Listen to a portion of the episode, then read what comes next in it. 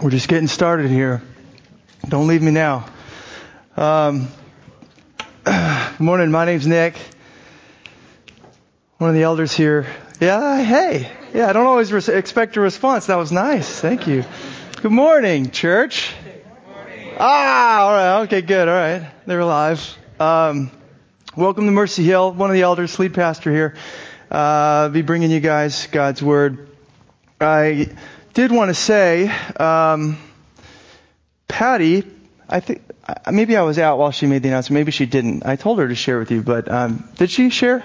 She had a piece out. Okay, good. So uh, we're going to be you're going to be with me to the end here uh, this morning. Usually we we end with a song of worship or two, but um, today you got me because Patty uh, has the, the the colds that my kids still have actually. So Patty and her family are uh, under the weather too. My, if you could believe it, Chloe last night, uh, waking up with like another fever and having these like nightmares because of whatever's going on. So we appreciate your continued prayer, not just for them, for my wife too. I feel bad, you know, like like a lot of times husbands can they can take turns right with their wives and turns but this is my job you know so it's like people like okay megan you go you preach this sunday i'll stay home with the kids it doesn't work that way so she she's sad but uh yeah pre- uh, appreciate your prayers on her behalf and my kids behalf and patty's kids behalf. And that's the reason why we're changing the prayer meeting uh, we don't want to spread the funk any further. Uh, they got it from us. They're part of our home group. Patty's family is. Uh, so we feel, we feel bad about that. We don't want to spread it any further. Okay? So Jerry and Dee Dee's is where we're going to meet for prayer tonight. And finally, hopefully, hopefully you do understand our heart behind the um, connection cards. It's not about this weird cultish thing, you know, we've got to have all everyone's personal information. It's about uh, connecting. It's about communicating. It's about being an effective body uh, for Jesus Christ. And we um, we just want to be faithful with your information. We want you to, to also know that we're going to keep it, you know, private. We're not just going to throw it out there on the internet for everyone to come in and see where you live and what your number is, all that stuff too, okay? So we're going to try to be careful with that and uh, communicate with you only as uh, we feel is important and enough for our mission here at, at this church, all right? Um, and yeah, we got that big black box. It doesn't have a label on it, but that's ours. If you see it there, standing on three legs, uh, yeah, yeah, I, I, needed a sign for it, but uh, I don't have one yet. So I had Moses on top of it. Actually, I had this little Moses doll. It's pretty cool. My, Chloe put it up on top, and I thought bringing that, but I didn't. Uh, Megan thought it would be unprofessional. So look for the black box. It is ours. I have the key. Um, open up your Bibles, please. Luke one verse um, 18 to 25 is what we're going to read.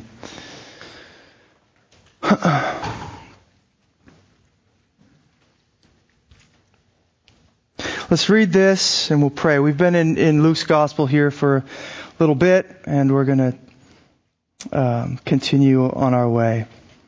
Luke 1, verse 18 to 25 says this. And Zechariah said to the angel, How shall I know this? For I'm an old man, and my wife is advanced in years. The angel answered him, I am Gabriel. I stand in the presence of God, and I was sent to speak to you and to bring you this good news. And behold, you will be silent and unable to speak until the day that these things take place, because you did not believe my words, which will be fulfilled in their time. And the people were waiting for Zechariah, and they were wondering at his delay in the temple. And when he came out, he was unable to speak to them, and they realized that he had seen a vision in the temple. And he kept making signs to them and remained mute. And when his time of service was ended, he went to his home. After these days, his wife, Elizabeth, conceived.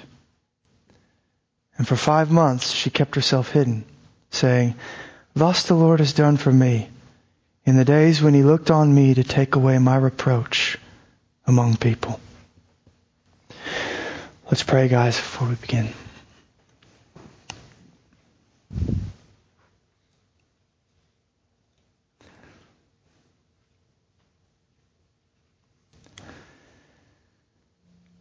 Jesus, I wonder if we're aware just how dependent we are upon you in these moments.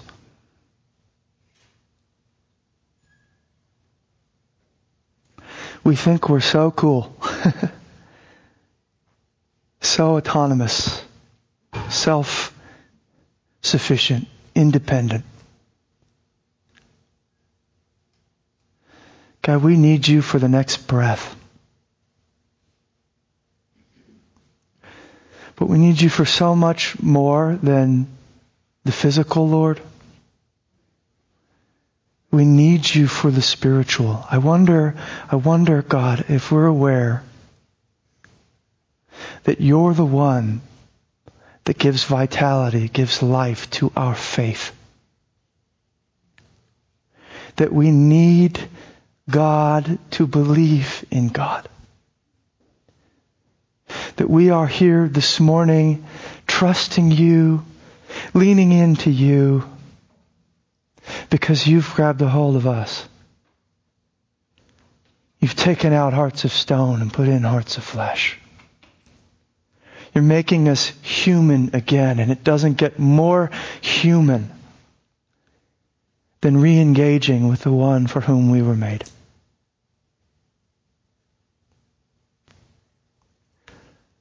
So thank you for our faith. Thank you for the breath that's not just in our lungs, but it's in our souls. God, would you come and breathe afresh this morning? Would you help the doubting? I'm praying for those that are drifting in doubt and moving away from you. Jesus, would you grab a hold?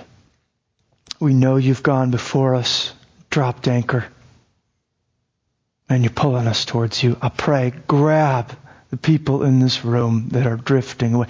Grab me, God, prone to wander, Lord. I feel it.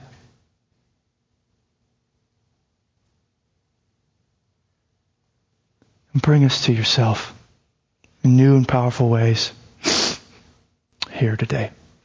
In Jesus' name we pray. Amen. okay. So, the announcement and promise of a son to be born to Zechariah has now been fully delivered, right? Verses 13 to 17. That's why, you know, Zechariah said to the angel, How shall I know this? What is this? All the stuff we've been spending the last few weeks looking at regarding uh, this son, John. Gabriel has now announced and, and given this full on promise about what John's going to be like. This son that's going to come to this old man, his wife, barren, and both of them advanced in years, right? Here we are, and we've, we've spent now a number of weeks on that stuff, and we're supposed to, I think, imagine, at least I want us to, Zechariah kind of sitting back, listening to this, this angel, listening to Gabriel say these things, just kind of taking it all in, and now, verse 18, he speaks. Zechariah responds to all that's been spoken to him about this coming son of his, John the Baptist. And let's be honest, the things Zechariah has to say aren't exactly endearing. In fact, it's a little bit upsetting when we look underneath the surface of it.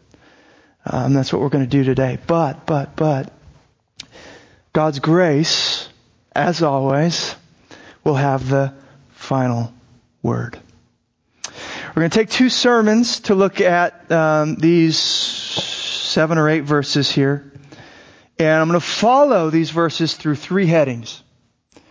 Number one, you'll see it on your handout. That's the one we're going to look at today. The drift of doubt. The drift of doubt. And then secondly, the discipline of grace. So the drift of doubt, verse 18, the discipline of grace, verses 19 to 23, and then we'll end up with the destiny of the saints in verses 24 and 25. This week, the drift of doubt is in our sights. So, as we begin, looking at this drift of doubt, I, I want to read together again verse 18. And I want to make note of, of exactly what Zechariah has to say here. This is his response to all this amazing stuff. What is it? What, what does he have to say about this? Does he just fall on his knees in worship of God who is gracious? Fortunately, it doesn't seem so. It says this, verse 18, let's read it again. And Zechariah said to the angel, How shall I know this? For I am an old man, and my wife is advanced in years. Now, I think we might be prone to uh, uh, immediately, at least at first read, uh, sympathize with Zechariah here, right? I mean, after all, you look, you're like, okay, what the angel has to say is a bit, is a bit crazy. You know, coming to this old man who after all these years now finally is going to have a son. You know, it, may, it makes sense then. We can sympathize with Zechariah's response. Are you serious? How, how is this going to happen? Are you kidding me? I mean, we prayed for this years and years ago, but we gave up hope a long while back. How is this going to happen? So we can sympathize at first with Zechariah, and, and, and his question seems relatively harmless, maybe even, um, you know, appropriate. But I think, I think we cannot, we cannot follow our instincts here especially judging by Gabriel's response, there's something underneath the surface of this question. Um, Gabriel's not happy. God's not happy with this response. And so our immediate uh, tendency to sympathize, I think, needs to be questioned here. And what we start to find, what we start to find is that beneath this question, there is a hardness of heart.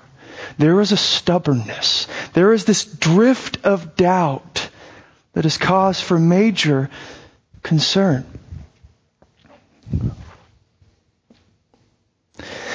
I think when we read um, through the scriptures and all we kind of see are these words on a page, we might, I know we do, we can miss what's actually happening. We can miss it. Oh, he's just kind of talking to an angel and this is what he said. Hold on with me for a moment and let's look at this because one of the things we miss, I think, is the, the hardness or the state of, of Zechariah's heart in this question. So let's go here. We might just read past the first part of verse 18. You might just think of it as like a little, oh, kind of introductory statement to get to the real good stuff. The first part says this, and Zechariah said to the angel. You go, okay, alright, that's just setting me up for the content. Not exactly. Not exactly, because we have to remember angel is not just a word, it is a magnificent being. okay? So we might just read right through it, but what we ought to see is this radical being, magnificent in stature and glory, standing before Zechariah, and Zechariah is now going to say something to that being, that creature. And we ought to step back for a moment and let that sink in. Because you remember, do you remember uh, uh, what happens when the angel first appears?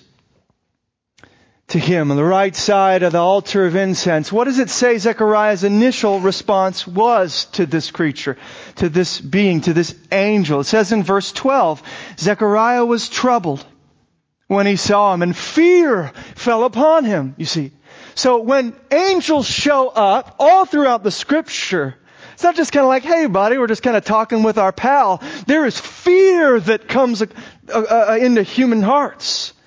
And that's the appropriate response to such an appearance, right? It's like, whoa, what is this? And interestingly enough, throughout the first two chapters of Luke in particular, Every time an angel shows up, the same kind of response is elicited.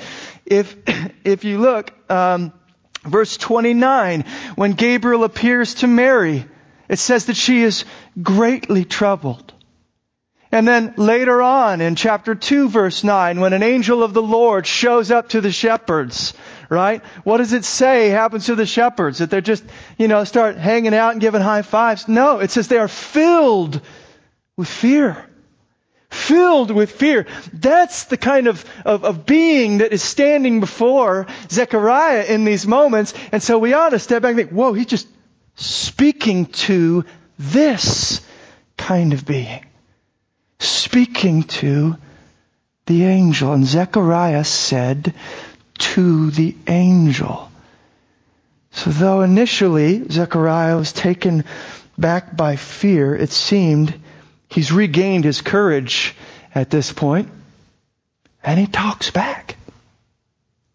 Talks back. And I hope now, as we look at what he says, we see something of the insanity of this moment. And Zechariah said to the angel, this being who stands in the presence of God, come to bring a message from that God to him. How shall I know this? In other words, if I were to put it starkly, prove it. Prove it. What you're saying seems unreasonable to me. Prove it. You say this miracle is going to happen. How do I know that you and God are able to deliver on this? Your word isn't enough for me. You're starting to catch that flavor in this question. I think it's there. It doesn't always have to be the heart when we ask, you know, God, how, how will I know this? Because we'll watch next week, we'll see Mary asking a very similar question with getting a completely different response. But I think what we're at, what we're seeing in Gabriel's response here is, is, is this, this heart of Zechariah beneath the question. All right? He's looking at the angel and he's saying, prove it. How in the world are you going to do this? As if God can't do whatever he pleases. Right? Now, I want to linger here for a moment because Zechariah's response is just one expression of the fundamental problem that plagues humanity as a whole, right? When we look at Zechariah, we say, well, how did he get so bold to look in the face of a glorious angel bringing the message of God and say, get out of here. Prove it to me if you're serious you're going to do this. How did Zechariah get so, get so bold, so brazen? I'll tell you. He's just, he's just one illustration of the problem that runs deep in human nature. All of us. Right? Let me give you another example. This just made me think of, of, um, something I had written on Facebook a while back, and I, I wanted to read it to you here. It says, I wrote this, will scientists find an end to the universe? No because there isn't one. Amazingly, it is in our consideration of the earth's place within the cosmos that we see the finite actually interfacing with the fringes of the infinite. Every moment on earth is a mysterious, alluring mix of finitude and infinity. A conversation, we could say, between man and God. Perhaps this is why the heavens are always spoken of as God's dwelling place. He is infinite, omnipresent, eternal, and the heavens, with their corresponding, though analogical attributes, would seem to be an appropriate dwelling place for Him, because they just go on forever, just like He does. But, even they can't contain Him, right? 1 Kings 8.27. He is all around us. All around us. We stare into the infinite, even the very face of God, every time we look up, if ever we do, in this busy world. Look up with me today and please don't tell me that the infinite everything came from a vacuous nothing. Indeed, the heavens declare the glory of God Psalm 19.1. Can you hear them? Why do I read that? If you think that looking into the face of an angel and saying, prove it, is bold. What I'm getting at in this little Facebook post is, is that every time we look up and we see the infinite vast of the cosmos above us, it's as if we are looking into the face of God. The heavens are declaring His glory. He can be known through what He has made. And we look up and we say, prove it. Prove it. Not enough proof for me. There's a God. He better show himself. Really, look around. It's everywhere. I mean, that's what the heavens are saying. And yet we look and we say, not enough evidence. And here's the craziest thing, you guys.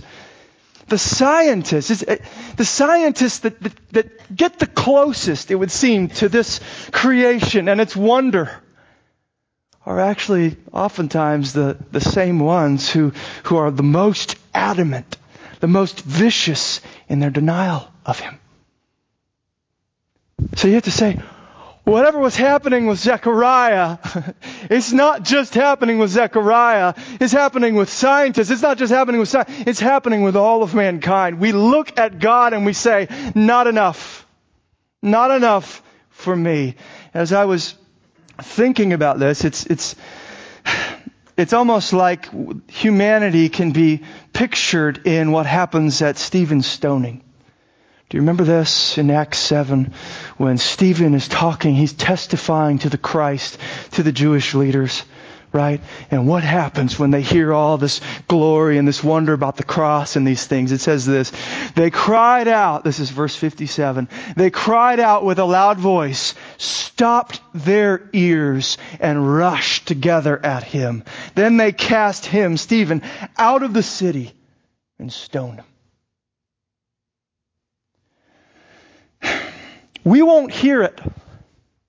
If the heavens are telling His glory, they're saying He's everywhere. He is, He is, He is miraculous. He can do anything. He is present. He is real. He is powerful. All these things. He's gracious. He's just. The heavens are saying all of this to us.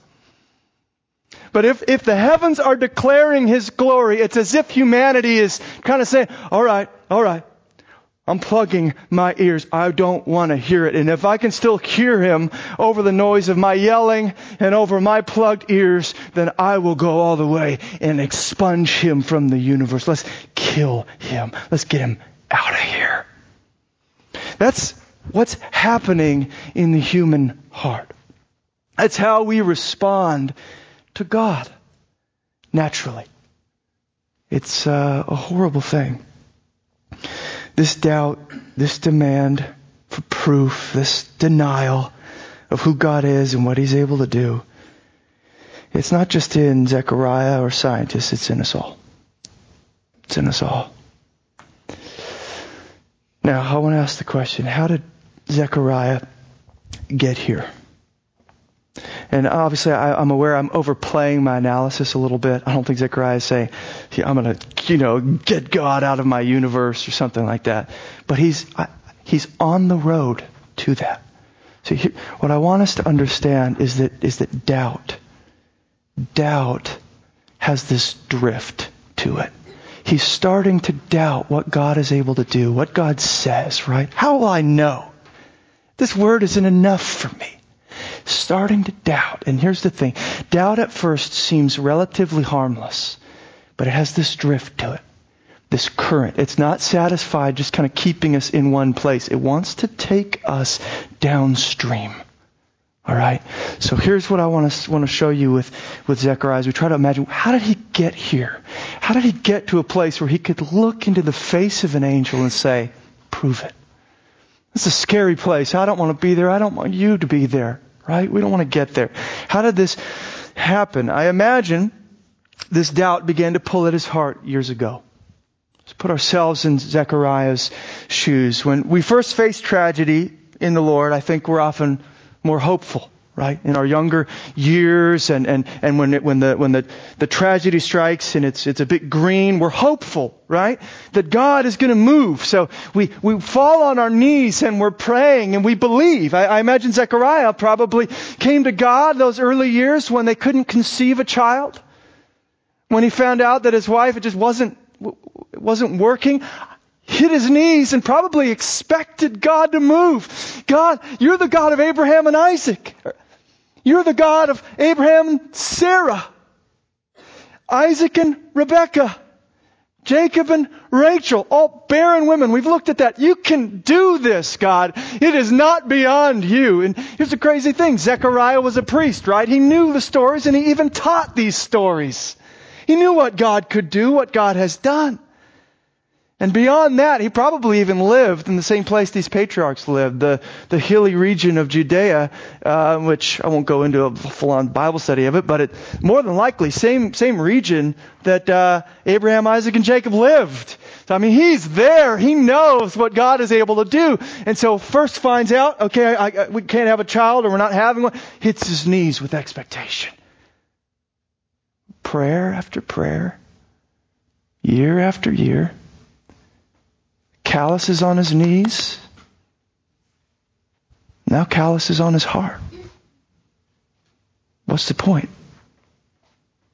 God doesn't hear. Where's the answer? I'm still praying. Nothing's happening.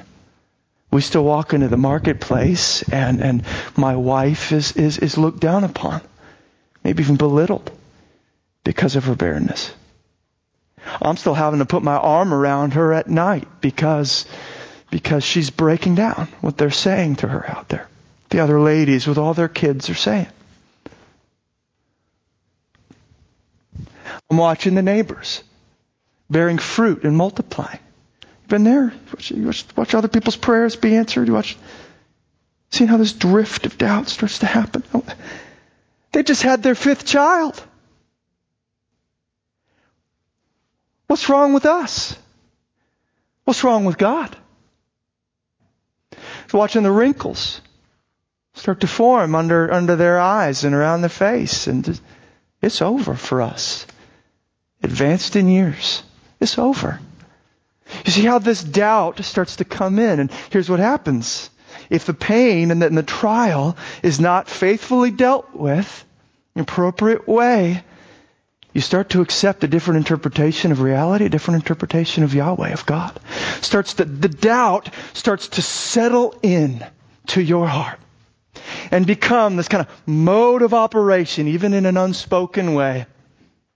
That, I think, is what is underneath. There are years, there are years underneath this question in verse 18. Years. Well, that's where doubt is taking us. Now, I want to follow this drift of doubt for a moment, a bit further. I want to see where it's trying to take us. I, I, I think we can see with Zechariah and with ourselves that this doubt, believe it or not, is ultimately drifting towards atheism. That's where I was going with this whole stuff about creation and get out of my universe. And it's ultimately going there, though it does so subtly, insidiously, moving slowly through various phases. So you hardly even notice. You start off with a little doubt and you wake up one day saying, God? Who? Where? Something happens in between there, and that's what I want to look at today in more detail. I want to look at this drift of doubt. It's my observation, just experientially, but also even historically, although we can't go through into much of that. I had cut some of that out. That's in the outtakes. We'll have that in the extended, uh, extended version, like the Lord of the Rings or something. it's my observation that this doubt seems to drift first towards, now bear with me, traditionalism, then naturalism, then liberalism, finally sending us over the edge into atheism. This is the devolution, if you will, of an atheist. And I want to consider them one by one. But before I do, there's something I should say. Really, all doubting of God, I, I believe. I could, you could disagree with me. I believe that all doubting of God has this atheistic principle at its core. Okay? We as creatures should not be doubting Him. Something is wrong with that. It has this kind of atheistic God who uh, idea, principle at its core. But as we move through these various phases, all that we're going to see is that principle just gets more settled. It gets more stubborn. It gets more egregious, more blatant, more aggressive. That's all that's happening. The same, same seed, same principle, just getting harder and harder and settling in deeper and deeper until it reaches that full, brazen, atheistic confession. Now, let's begin with traditionalism. I'll start to make sense of this for you. If doubt is not dealt with before the Lord in a right way, if we don't, and we'll look at how, how we deal with doubt in a right way next week a little bit more. But if it's not dealt with in a right way before the Lord, if we slowly give up the fight of faith, if we let it settle into our hearts, it's first going to move us towards traditionalism. What do I mean by traditionalism? Here I, I, have in my mind, even though we might not even be aware of it, this doubt that kind of becomes the operating principle, whereby we still are doing, we're still doing all of our religious things. We're still doing all the stuff. It's tradition, right? We're still doing it, but we no longer expect God to be present in it. We no longer expect anything to happen because we're doing it. It's all just kind of ritual, it's all tradition, but there's no real potency, no real power. It might be because we've always done it, it might be because it just brings us comfort,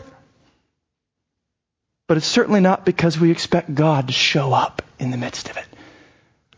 We're going to witness this in just a couple weeks, um, a couple months, I suppose, with Christmas. Right? And the churches swell twice a year, Easter and Christmas. Why? Tradition. If people don't actually worship the God of the incarnation, the God of the crucifixion and resurrection, but it's just, hey, it's what we've always done, and it feels good to be here. It just seems right on Christmas Eve. Now let's go home and open presents. Or whatever. But this is what we see going on with Zechariah. Zechariah, as our case study, we're watching him, right? He's busy with all his religious deeds. He's a good priest. He's done the washings. He's wearing the right gear. He's getting all ready, the incense and the fire and all these things. He's going into the, the holy place at this point. He's probably down on his face interceding on behalf of Israel. But does he actually expect that any of his activity, his religious duty and ritual is going to accomplish anything? I would say no. Because when the angel shows up and says, I've heard your prayer, and something's going to happen, he says, prove it. I'm just doing what I've always done and it never accomplishes anything, but now you're telling me it is? Prove it. You see what happens? He probably wasn't even aware, but doubt started to settle in.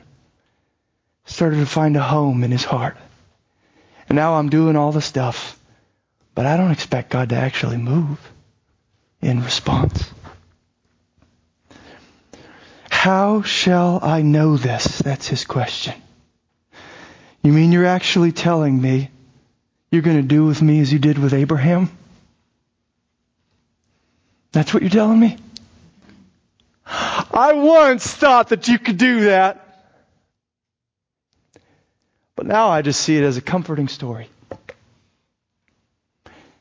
not a, an eager anticipation. How shall I know this? This was a point eh, of conviction for me during my preparation. And I, I wanted, we have to turn this in on ourselves here at this moment and ask ourselves, is this where we're at? Is this where I'm at? Why? Why, why, why am I here? Why are you here this morning? I mean, that is a, that is a critical question to ask. Why are you here? Is it just tradition? Is it just because it's what we've always done? Well, Sundays we go to church and then we go home and feel a little bit better about ourselves. I don't think that's why most of you are here. I hope that's not why, but it can still creep in.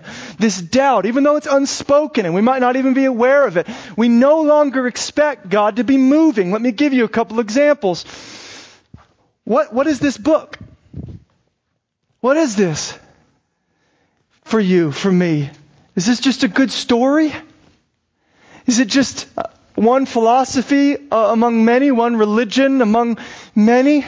Is what I'm doing here with these words, is this just kind of the equivalent of like a, a, a TED talk? Or a political rally or something? We're just kind of getting ourselves together and rallying ourselves up. Or, or, or, when we open up this text, is God Himself just calling forth the dead from the graves, bringing life. The very words that were spoken in the beginning, let there be light, is that happening in this room today? Is that the kind of anticipation, the kind of expectation with which we open up this word?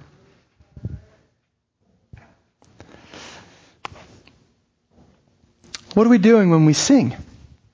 You're going to take some of the things we do, some of our tradition. We don't have the washings and the robes and all these things that Zechariah did, but we have our own traditions. And I want to ask, are, what are, are we expecting him to move here, or is it just tradition? When we sing, what is that? Just kind of background music for my life? You know, a soundtrack? Is it just like, is this a concert venue? Kind of come in and, you know, if the worship's really loud and great, then the Spirit's moving. If it's not, then, you know, if it's just somebody with an acoustic, then, nah, not as good, you know. It's like you go to see a band and, and half the members aren't there, you know. You, is that what's happening up here? It's funny, we, we, we were talking at my home group um, about first time kind of coming into churches and seeing people sing to God seeing people worship Him. And how weird. I mean, uh, uh, uh, Jason and I in particular, coming from non-Christian backgrounds, I think, we'd come in and it was weird, right? Like, what are they doing? Why are hands up in the air and why are eyes closed and what is going on? They're engaging this being, they're engaging this God that we can't see. And I remember, I remember the first time I raised my hands in worship. Yeah, it took me a couple weeks. I started off with kind of like, you know, the, the down low movement with the open hands. You know what I'm saying? Like, I'm down here right now. Okay, God, you see me. And then, and then all of a sudden you go full, you go full spread. And, but, but, but what, what took place in that moment was like, I know I am engaged. I am worshiping. I am pouring out my heart to this God in heaven who hears me and delights in my praise. Just, he is there and He loves me. And I love Him and I need Him. That's what I'm saying. And you want to know what happens? This just becomes another move, another tradition, another thing. It's just normal. Singing and okay, yeah, and it's another time to kind of sip my coffee or whatever. It's like, no! Are we expecting that God is in the midst of this and singing to Him like He is? Because He is. Or you look at prayer, right? Prayers that we do up here even, and you think, okay, we're just kind of strategically locating prayer uh, to kind of fill in the awkward transitions in our service. Is that, is that what prayer is for? Is it just to kind of help with the flow? Or do we actually believe that prayer, I mean, God is, is, is condescending and listening in? Do we believe that? Do you remember that prayer meeting uh, that the early church had for Peter when he was in prison? This is, I mean, this is, this is exactly what kind of stuff I'm talking about. They're meeting to pray for Peter while he's in prison, imprisoned by Herod.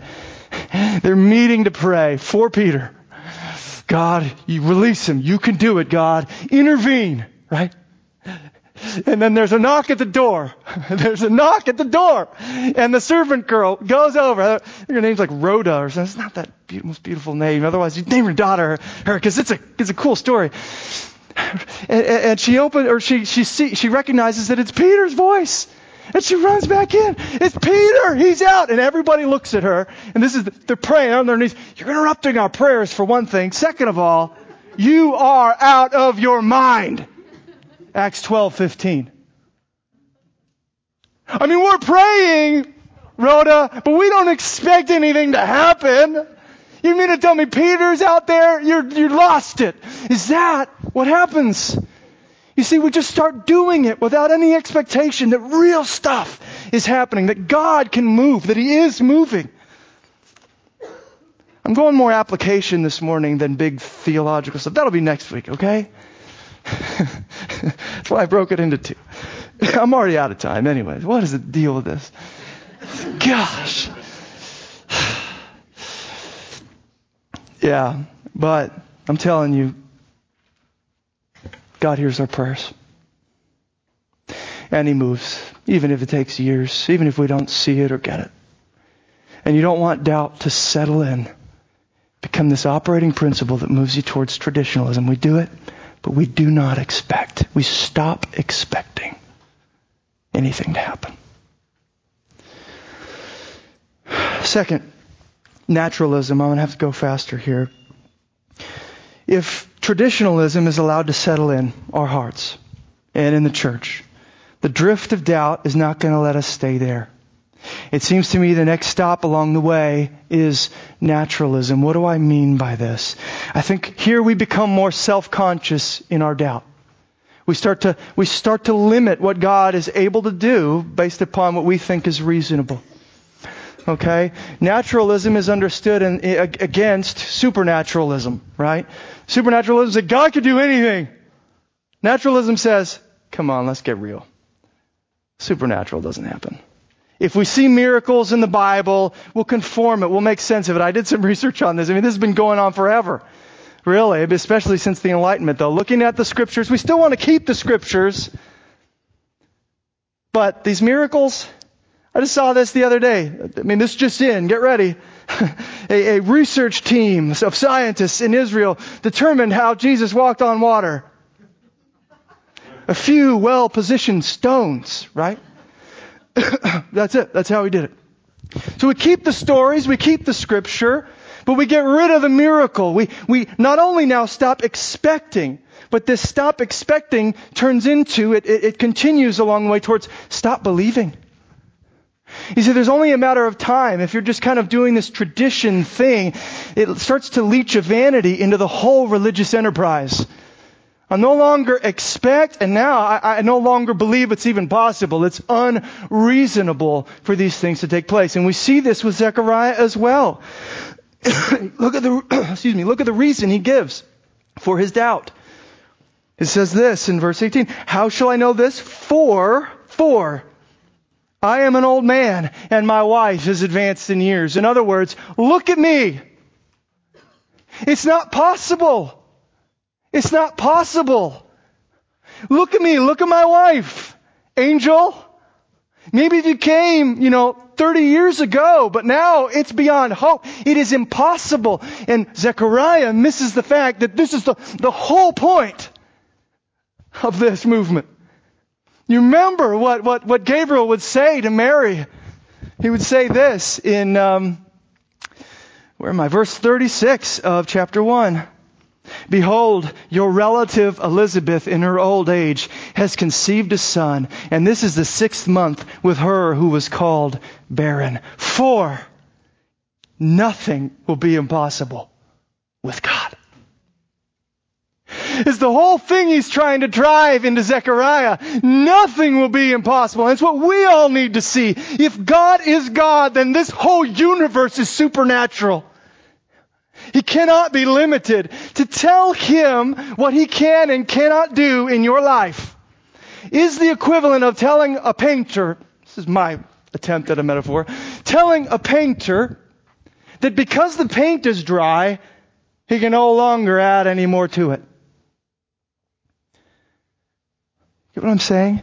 Because you've set certain laws in place, because nature is, is, is, is, is here and stable relatively, it's like saying, well, now you can't come in and add any, anything else to it. He said, I got the paint. I'm the artist. I got the creativity. I can do whatever I want. I painted it, whether it's dry or not. And so here I come, Zechariah. Here I come, church. I can do things. I can do the impossible. I define what is and is not possible. And with me, anything is possible. Stop. Uh, where am I? I think I skipped something, which is probably good for you. Let me ask you this. Though. Let's just do a personal analysis and we'll move on. Are we here? We're in this naturalistic place. Has our doubt gotten to that point? You, we might not say it this boldly, but here's how you know it's starting to happen when you're faced with problems, when you're faced with issues, your immediate response isn't to cry out to God for help, but to try to fix it. In fact, prayer is kind of seen as like slowing down the process of, of, of, of, of fixing the issue, right? Why would I spend time on my knees? I need to fix this. This is bothering me. This is hard. You start to see this naturalistic principle. Prayer's not going to work. I no longer expect it to work, and I no longer even believe it will work. Or, here's another way you see it. Maybe, in fact, you are praying. Maybe you do pray, and I, have done this. And you see God move, but you kind of leave this back door open for naturalism. You say, after you see the answered prayer, oh, that would have happened anyway. God didn't actually do anything. he doesn't actually hear me and move, and that just would have happened anyway. You see this? You see how this, this doubt starts to settle in, and we start to do this. We, we get God out of the picture. Our hearts just get God out of the picture. Peter didn't really get freed from prison with by an angel. I mean, come on. You seen Shawshank Redemption? Probably was like that. It's Like a pickaxe or something. That's how he got out. We have all these natural explanations for what God is doing supernaturally all around us. But I want to invite back into the church the God of the miracle, the God of the resurrection. Christianity has as it, at its core the miraculous. If we give that up, like so many have, we lose. We lose what Christianity is. This is where we go with liberalism, and I do need to move quicker here. I will. Uh, we'll see. Naturalism takes residence in our hearts, but it doesn't stay there. It moves towards liberalism. Here's what I'm talking about not political liberalism, theological liberalism. Stop expecting becomes stop believing. Stop believing becomes stop obeying. If I stop thinking that God is actually involved and a part of this world, if this revelation is from Him, then I stop altogether even feeling like I need to listen to His Word.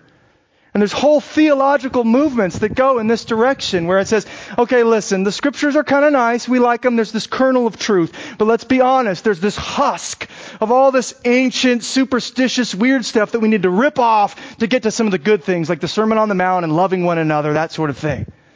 This is where whole denominations went. This is why Westminster even exists, because Princeton did that. They accepted this doubt that became kind of that traditional thing and the, the naturalism thing and the enlightenment and then just get rid of it all in the liberalism. Let's just start editing God's word to fit modern sensibilities. And I'll tell you, we can do this, guys. We can find ourselves in this same place. We can find ourselves with the liberalist, if you will, where, where we start hearing what God has to say, kind of editing it editing it. I don't, uh, you know, if God isn't actually moving, if God isn't actually hearing my prayers, why would I do the hard stuff of obedience? Start twisting, start start moving it around. So here's what you have. Here's what you have in churches around the Bay Area. Here's what you have in, in whole denominations. Here's what you have going on. You have this this this the forms of religion that are still there. You might have priests, you might have pews, you might have big buildings, but the faith that makes any sense of it all is gone. Faith that makes any sense of it all is gone. It's like these, these cicadas that would leave these shells on my, on my trees in Arizona, in my backyard. It's like there's still this semblance of something alive there, but the substance has long since flown away. We're no longer holding to who God is. We're no longer looking for Him. We're no longer even obeying Him. We might keep the forms, but we're no longer even Christian. And this is why it moves finally to that final place of atheism, which is where, here's what happens. Why keep on playing religion? If you don't expect, if you don't believe, if you don't obey, Get rid of it, right? Get rid of it. Stop all together. What seems to be at first a mere innocent question truly has within its compass the very seed of a full bodied atheism. And I think that's how the world went wrong at the beginning, right? You remember this? An innocent question, it would seem. Did God really say? In other words, Make God prove it. Did God really say? This innocent question carries us, wants to drift all the way towards this atheism. Get God out. Don't want Him anymore. This question, seemingly innocent question, now has a world of sin, sorrow, suffering, and death in its debt. This drift, it's nothing new, you guys. It's as old as humanity. So what's going to happen? What's going to happen? What's God going to do with this? We follow Zechariah's story and we can see it. You follow Zechariah and you can see what God is going to do with this natural drift that's in all of us. And it's amazing. And I'll have to fly here, but we're going to do it. What is God going to do? Drop down to verse 20. We're going to spend much more time on this next week. I'm just going to give you, just give you the first rays of the sun here this morning. Gabriel is responding to the heart behind Zechariah's question, right? With a pretty sturdy rebuke. He gives Zechariah a sign, the sign he's, he, he, he wanted, but perhaps not the one he's looking for. You read this in verse 20. Behold, you will be silent and unable to speak. It's a devastating blow to his pride, I assume, which is probably the point. It's almost like this spiritual timeout, if you will. You go to the corner, sit and think about what you have done. Except this is going to last nine months. Silent. Zechariah. But, but, but, the angel doesn't stop there. We keep reading, and this is where it gets glorious. This is where the sun starts to break. Until that day, he says, until the day, behold, you will be silent, and unable to speak until the day that these things, namely, all that I said would, would come to pass with John, your son, and everything else, these things take place because you did not believe my words, which will be fulfilled in their time, which will be fulfilled in their time. Are you seeing this? Are you seeing this? You didn't believe it, Zechariah? Therefore you'll be silent? But it's still going to happen. The plan is still moving forward. Here's the most amazing thing. God's plan, for it to be accomplished, doesn't require man's faith. It's not dependent upon us. His words being fulfilled, not dependent upon man's faith. In fact, it's quite the opposite. Don't, don't miss this. It is exactly opposite. Our faith, our faith is dependent upon Him fulfilling His word and accomplishing His plan. If He doesn't go through with His plan, I will never believe. He's got to change this heart. He's got to change the current, the drift of this doubt that moves towards get out of my life, God. And that's exactly what he's going to do with Zechariah and with us. The narrative continues. Zechariah waits in silence and watches while God moves forward to do just this. He takes this unbelieving man up the mountains, as it were, and he gives Zechariah a glimpse of the glory of his grace. You just, you just stay silent and you watch what I'm about to do, Zechariah. Nine months pass. The day comes. And here's the most amazing thing. Zechariah's silence gives way to song. Gives way to song. Eight days after the birth of his son, when it came time to circumcise and name the child, we read this in verse 64. His mouth was opened, his tongue loosed, and he spoke, blessing God. And he sings this song in verses 68 to 79. And here is the, here, here's the incredible thing if you look at it. The song is all about Jesus from beginning to end. You would think maybe, okay, John the Baptist shows up in there and that's kind of the object of his praise is you gave me a son, thank you. But really, where this song goes is Jesus, Jesus, Jesus. And even when, even when John, his son, is mentioned, it's in relation to this Jesus, this Christ. Verse 76, we read it. You, child, John, will be called the prophet of the Most High.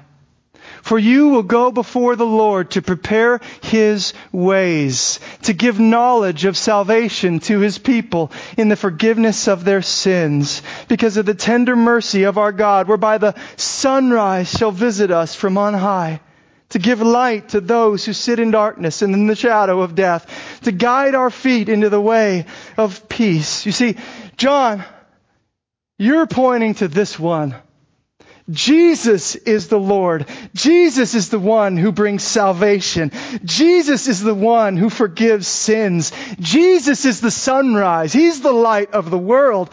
Jesus is the way, the truth, and the life. Jesus is our peace. He's just saying, John, you are just this little piece in the middle, going towards the one who can move not just me, but all of humanity from silence and unbelief to the songs of the faithful. It's all about Christ. It's all about this coming one. Zechariah is just a picture and anticipation of what Jesus would do for us all. What he's going to do for us all. Consider this with me.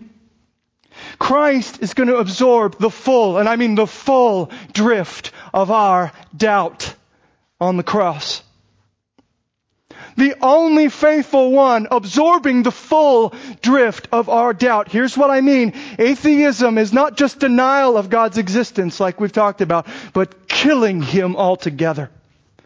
Get out of my universe. And there's no more climactic expression of that atheism than at the cross where they literally did just that. And here's what Jesus says as he absorbs this. He's like, okay, you want to kill me? Come on, kill me. But I will take this death. I will take your killing me and I will flip it on its head and make it my very means of saving you. He takes the atheistic principle and makes it subservient to Christian faith. You understand this? This is what's so amazing. He just absorbs this whole current of, of, of doubt and he just turns it back to blessing for us. And here's what happens in his resurrection, in his ascension. He goes before us, right?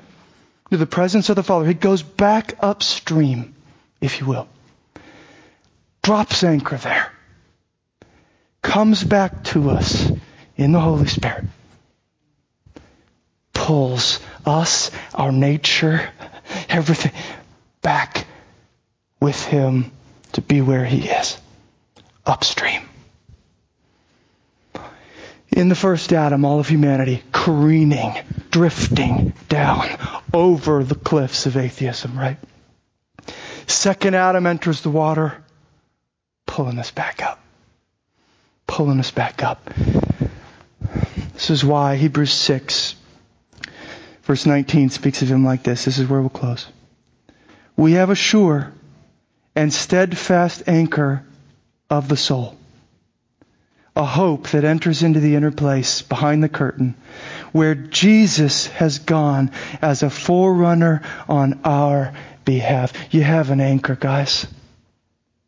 This drift, he's not going to let it get too far. He has implanted a new nature, a new heart, and he is pulling you there. You have a forerunner and an anchor in him. And so you might be there. You might be drifting even this morning. I'm praying for you. And I know God is saying, I'm not giving up here. I am the God who turns the silence of unbelief into the songs of the faithful. I will not let you go. Let's get out of that current. Let's look to the sun. I'm going to leave us there. Let's pray, guys. Jesus, it's you. You're our hope. You're the one we love. We look to you. We thank you. Thank you that you have gone ahead of us. Thank you that you pull us against the current of our flesh. God, infuse in this church an expectation that you're here. We're not just doing this because it's tradition. And a belief, a belief that You're not only here, but you, you can move. You can do the impossible. And more than that, God, because of that, I pray that this church would be so obedient, listening to every word, trusting you even when it doesn't make sense, even when the culture tells us we're ridiculous, holding to an ancient document. God, you can do all these things. Your word is truth. And the one who stayed true to that word to the end is in us. Thank you, Jesus, for all that you do. In Jesus' name we pray. Amen.